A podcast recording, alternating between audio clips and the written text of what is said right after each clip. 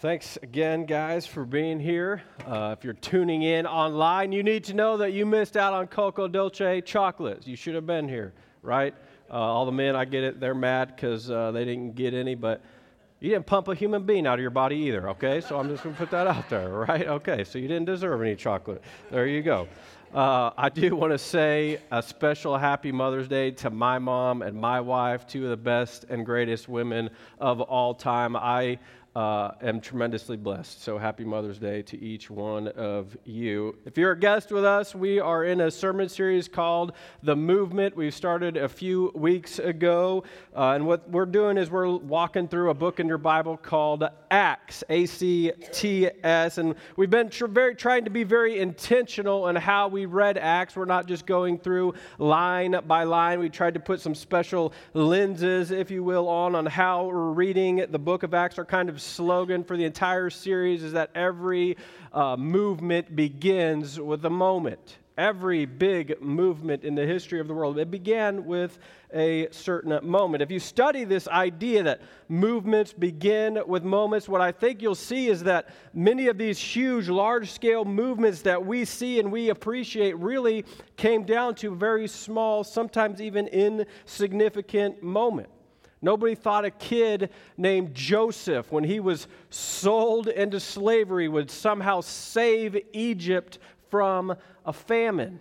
But he had a moment. Nobody thought the eighth born son, born out of adultery, a guy named David, would unite a kingdom, a king, the kingdom of Israel. But he had a moment. No, more recently, nobody really thought Rosa Parks would have uh, any significant uh, moment in history, but she refused to give up her seat uh, on the back of a bus. And it started this, or it helped contribute to a huge movement. So, these past few weeks together, we've looked at different moments in this book of Acts to see how they've sparked movements. And really, the challenge before each of you will, will you allow your moments to be a movement for you? You have two options, really. You can either move towards God or you can move away from God. But remember, the choice is always yours always your choice. If you'll allow your moments, sometimes very hurtful, painful moments, will they push you towards God or will they pull you away from God? But you get to decide how your moments will shape your life. This morning, we're going to look at another moment. So if you brought a Bible, I hope you did, you can go ahead and grab it and turn to the book of Acts. If you're new to the whole Bible thing, that's okay. There's a table of contents the beginning of your Bible. Look for ACTS. You want the big number five, or take out your smartphone. That's totally cool with me as well. Pull out your Bible app, open up to Acts. While you're getting there, let me kind of frame in what we're going to talk about and what we're going to uh, look at here in the book of Acts. And I want you to think about a question, maybe a series of questions. And that's Have you ever really thought about what motivates you to get out of bed? Like, what's the vision that compels your life? What are you living for, really? I think if you can be honest with yourself, you'll find that maybe your vision that you have isn't always lining up with how you're actually living. My goal for you this morning is to merge the two. I want you to really analyze your vision, and I want you to get a strong God vision for your life. I uh, give you an example here of a guy who had a compelling vision that I hope maybe compels you, maybe not in the same way either. But I don't know how many of you watch late night TV. My favorite TV host by far is a guy named Jimmy Fallon, as he was kind of ascending the heights uh, in that realm of his career. Uh, an author in uh, Rolling Stone magazine wrote an article about Jimmy and how he rose. And I want you to hear the vision that Jimmy had for his life. He says, I remember saying to myself, if I don't make it on Saturday Night Live before I'm 25, I'm going to kill myself. He casually confesses, It's crazy. I had no other plan. I didn't have friends. I didn't have a girlfriend. I didn't have anything going on. I had my career. That was it. Pretty laser focused vision. I'm, I'm going to be on SNL or I'm going to die. That's it for me. I could have given you a number of other examples within the media world. How about the sports world? A guy named Lance Armstrong ring a bell to anybody. Read an article this week about Lance Armstrong. He said, I would have taken drugs again if it meant winning. That's where he was at. His vision for his life, it compelled him to take drugs because winning at all costs was the vision that he had for his life. Baseball, we could talk about the same thing. You know, the Mark McGwire, Sammy Sosa, all these guys, Barry Bonds, they had a vision for their lives and it pushed them to do some things that they probably otherwise would not have done. So, again, what's the vision that you have for your life? Maybe a more important question is is that vision worth living for? How about another guy who had a vision, a guy named Martin Luther King Jr.? He had a dream, if you've ever watched that. I would contend that's a vision worth living for. Lance Armstrong, uh, Barry Bonds, even Jimmy Fallon to a certain extent. I, I would not contend that that vision is worth living for and giving your life for something. But what if I told you that there is a vision you can have for your life that's worth dying for. We're going to talk about that this morning because here's what's interesting about vision. Advertisers have all picked up on this, and that's vision will compel you to do things that you otherwise wouldn't do. We know this from some of the guys that I just talked about this, but we know this uh, in other things. So, advertisers want to compel you to buy their products, and so they want to speak to the vision that you have for your life. We're in the season of high school graduation, so let's talk a little bit about college. Let me assure you, colleges have a vision for your life, and I promise you, it's not so that you'll graduate with a degree from their university. Okay, listen to this. This is a quote from the Atlantic magazine. The entire multi billion dollar 2,000 campus American college system depends overwhelmingly for its very existence on one resource an ever renewing supply of fee paying undergraduates. It could never attract hundreds of thousands of them each year. Many of them woefully unprepared for the experience, a staggering number, some 40% destined to never get a degree more than 60% of them saddled with student loans that they were very well may carry with them to their deathbed. If the experience were not accurately marketed as a blast, are you seeing this? They have a vision for you. They want you to come and pay their fees. Kids arrive eager to hurl themselves upon pasta bars and climbing walls to, stash into 12 person jacuzzis and lounge around the outdoor fire pits, all of which have been constructed in a blatant effort to woo them away from competitors. For the record, that was never my college experience. What the heck? Jacuzzis and fire pits. That would have been nice. Nonetheless, they swipe prepaid cards in dormitory vending machines to acquire whatever tanning wipes or earbuds or condoms or lube or energy drinks the occasion seems to require. And every moment of the experience is sweetened by the general understanding that with each kegger and ra- rager, each lazy afternoon spent snoozing in the quad, they are actively engaged in the most significant act of self improvement available to an American young person college. You see what's happening there. They've got a vision for your life. Students have a vision for their life. They think life should just be all about fun and party and let's just have a blast. And so they're going to pick their colleges based on those ideas. Their vision determines the course for their life. You might not thought, have thought about it or even be willing to admit it, but your vision does control your life.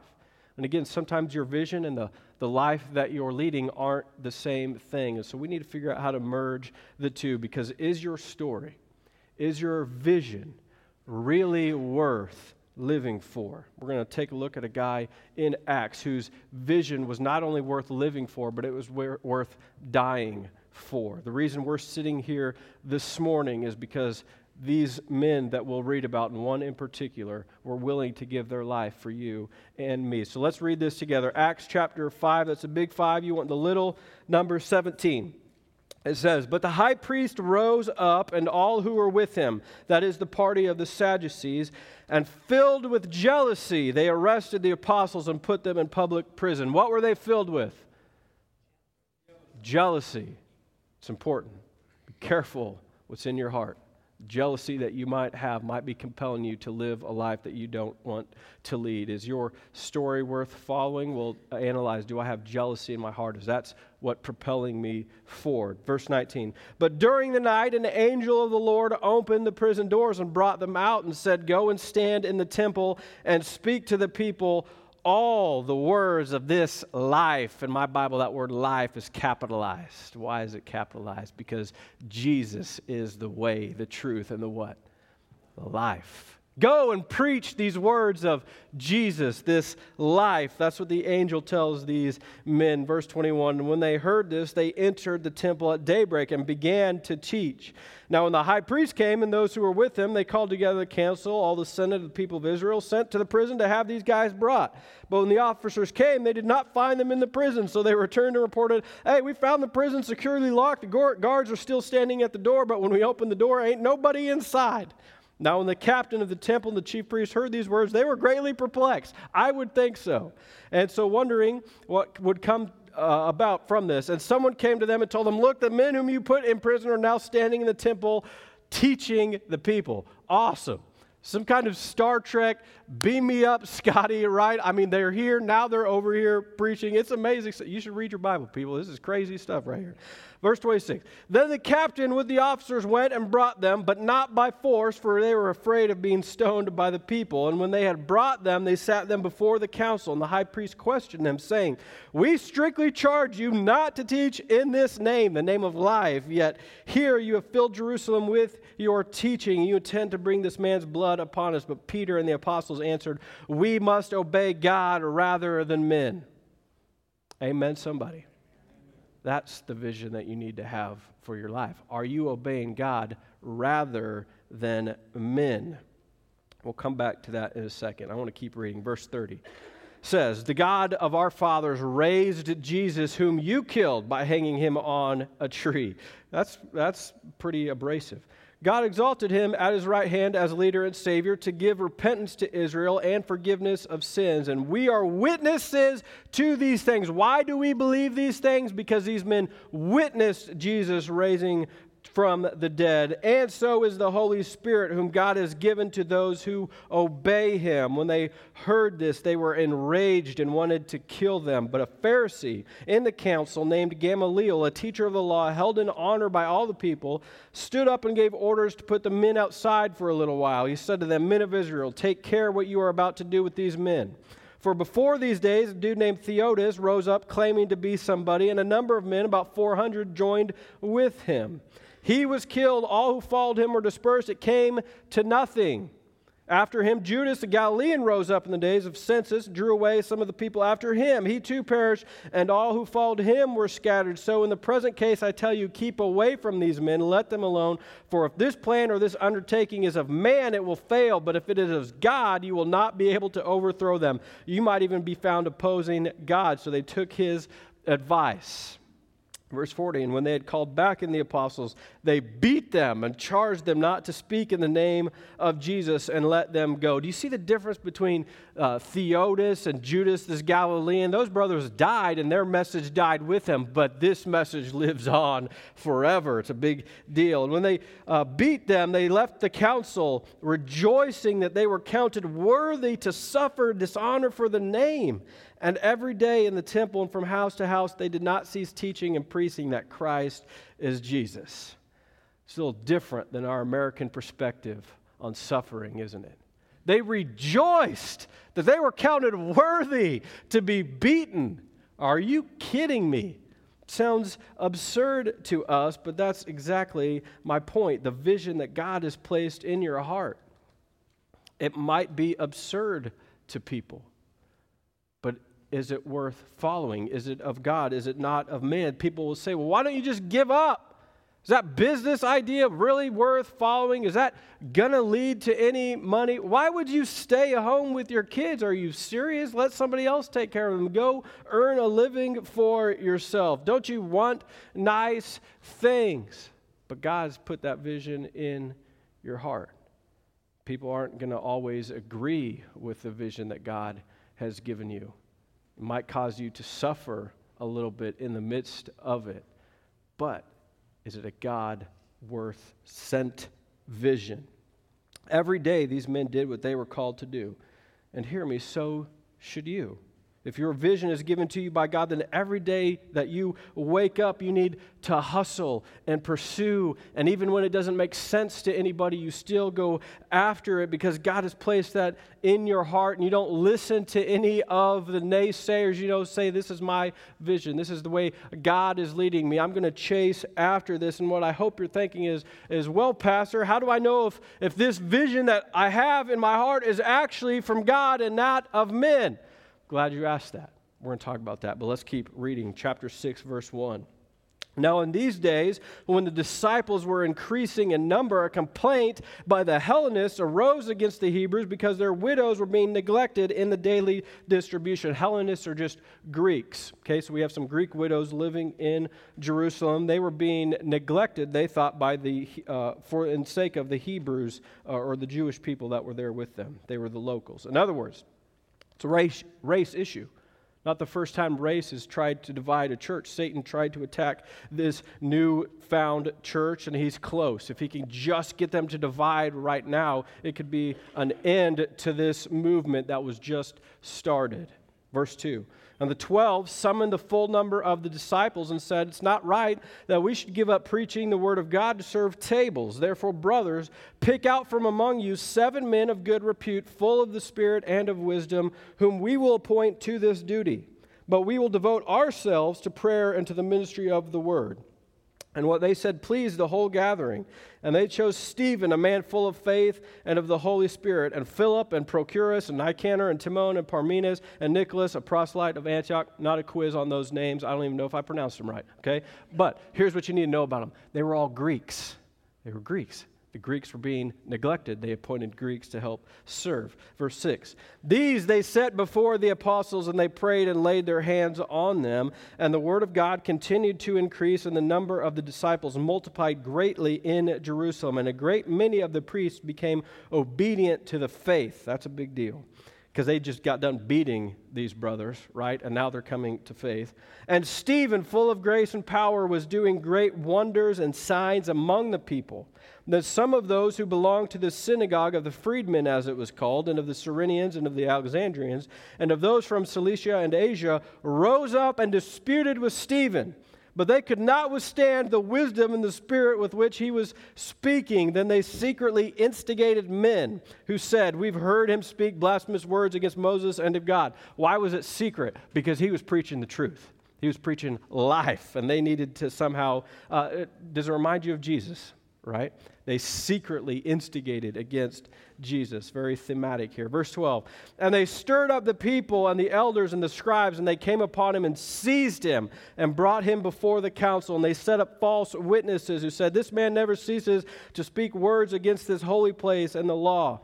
For we have heard him say that this Jesus of Nazareth will destroy this place and will change the customs that Moses delivered to us. And gazing at him, all who sat in the council saw that his face was like the face of an angel.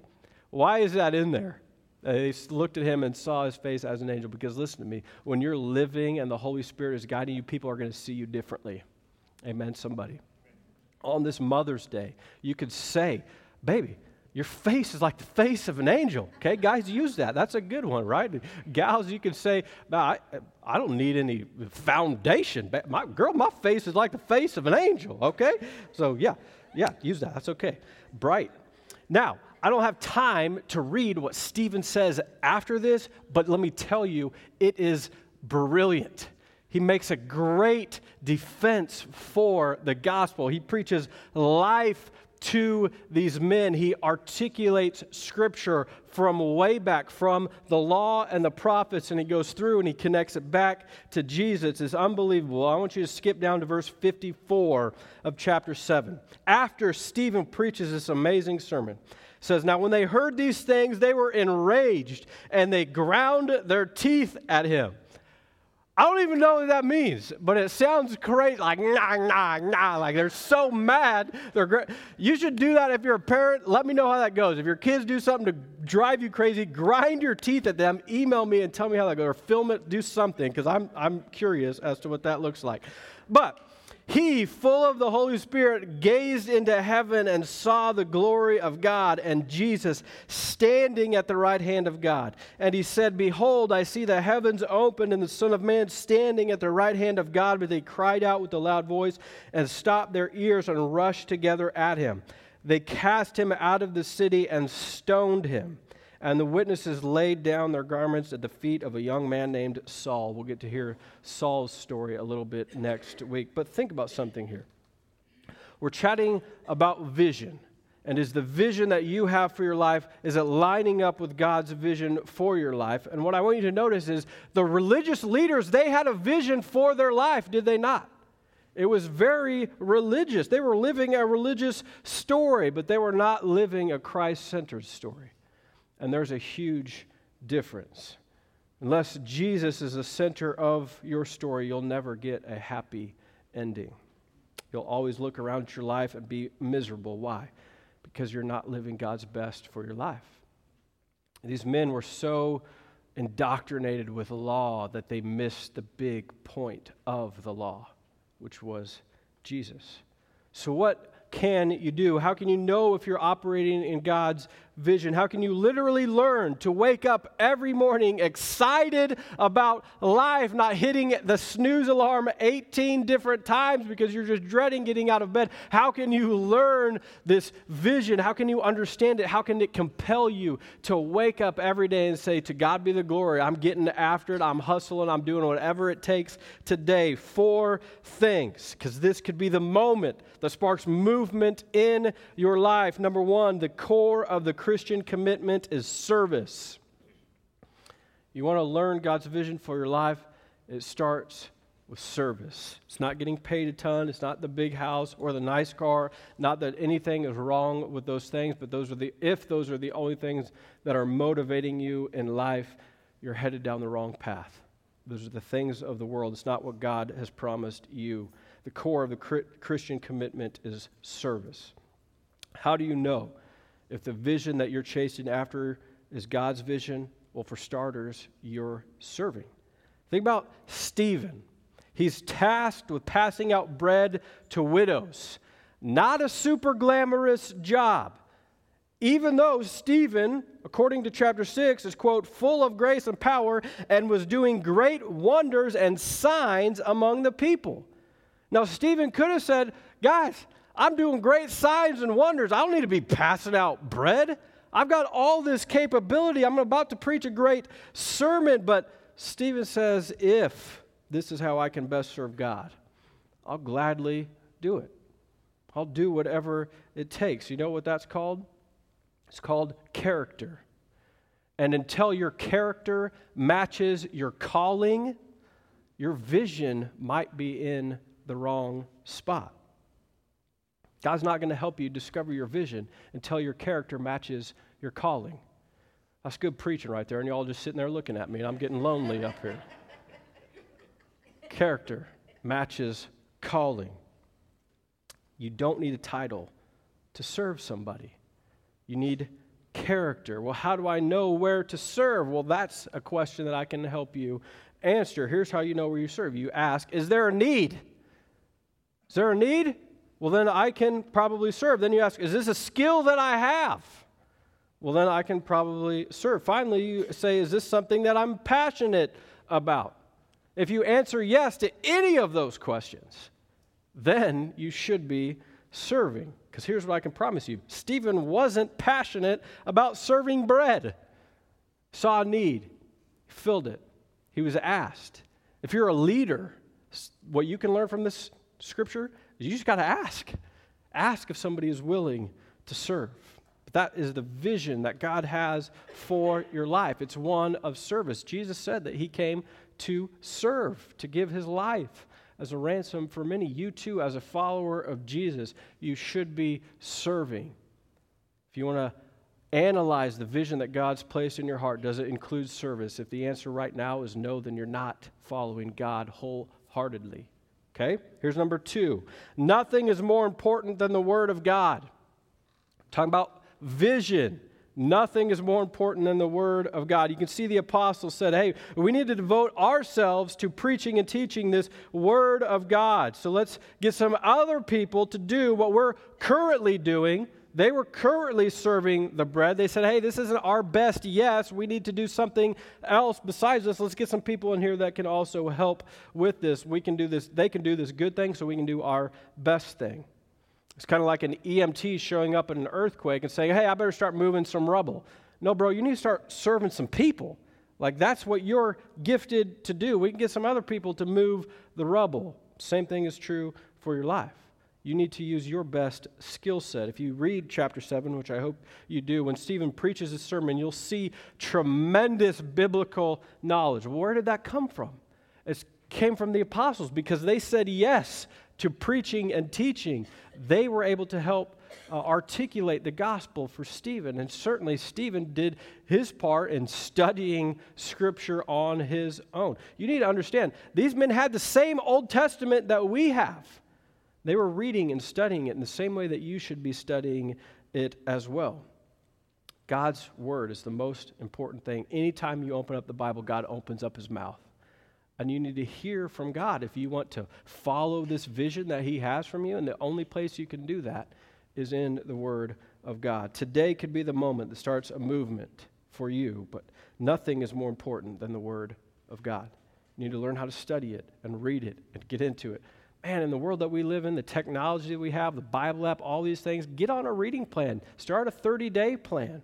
Okay, I've got some 30 day plans uh, if, you, if you're interested that just take you through the life of Jesus for 30 days to find out who he is. But you need to be reading and studying God's word. There's plans about vision in uh, the Bible app and all this thing. So if you're really uh, wanting to get into this more, then read that.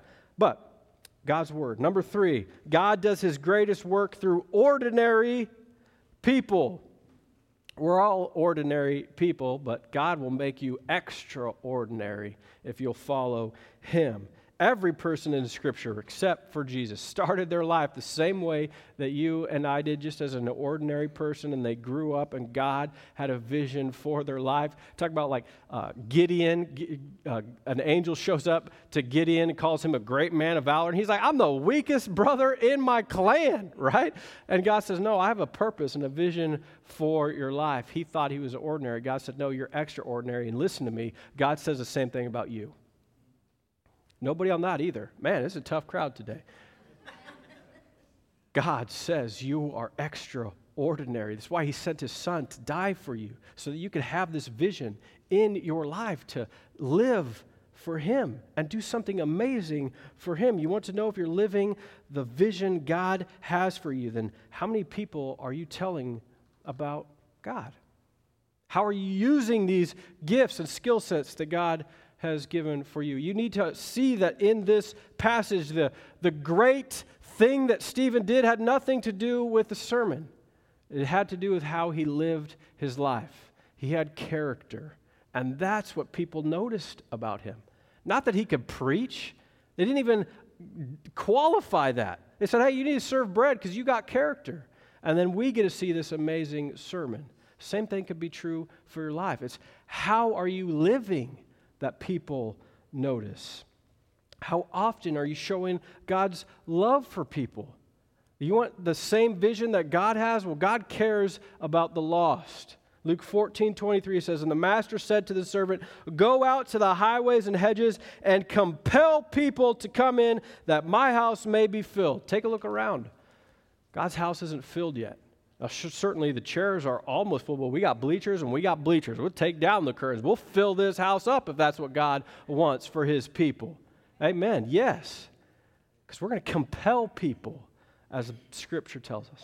Let's talk about the love of God, the love that Jesus had for them, that he would die for them so that their sins could be forgiven, that they can be made new because of the power of Jesus Christ. You want God's vision for your life? Seek and save the lost.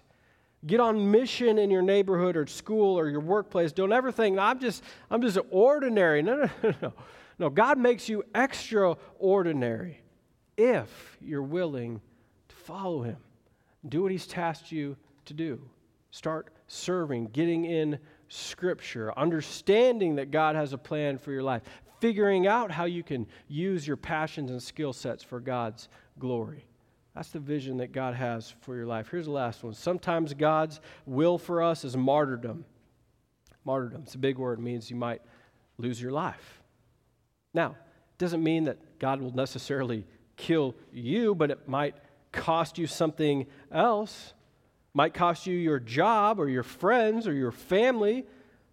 And what you need to hear me say is that the sermons you preach from your place of pain are far louder than the ones that you preach from your place of blessing.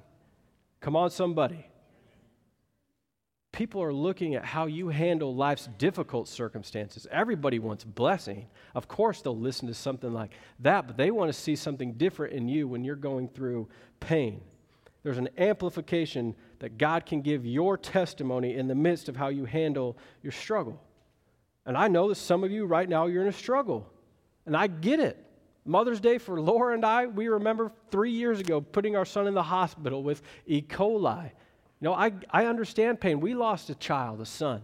I know what pain is and is like. But I also know that God's vision for my life is way bigger than any of those things. The same thing is true for you. Stephen is being pummeled with rocks. Check this out, verse 55. Full of the Holy Spirit, he gazes into heaven and sees the glory of God and Jesus standing at the right hand of God. Circle, star, underline, highlight. Standing at the right hand of God. Why is that significant? Because every other place in Scripture, when you uh, read about Jesus being at the right hand of God, he's sitting. Because his task is accomplished. He did what he set out to do, and he sits down and says, It's finished. But every now and then, you're going to go through something in your life, and it's going to hurt, it's going to be painful. And Jesus is going to stand up, he's going to look down on you. He says, I know what you're going through. And it caused me to get up off of my throne and look down and say, Don't worry. I'm going to help you through this. Jesus is like a coach, you know. How many we got tons of coaches in here. Do you sit down a little bit and you see your player and something happens and you stand up, you you you yell at the referee, right? Or you sit down and you see something happening to your player and it's not right, and you stand up and you yell at your player and you motivate them. And that's what Jesus is saying right here. He stands up on your behalf and says, No, no, no, no, no, no. I'm with you. I got this. I'm on a throne. Yet I see what you're going through. And I want to do something about it. That's the God that we serve. Just because God is silent doesn't mean he's absent. He might be looking down on you, standing in his throne, saying, I got this. Just trust me. Just follow me.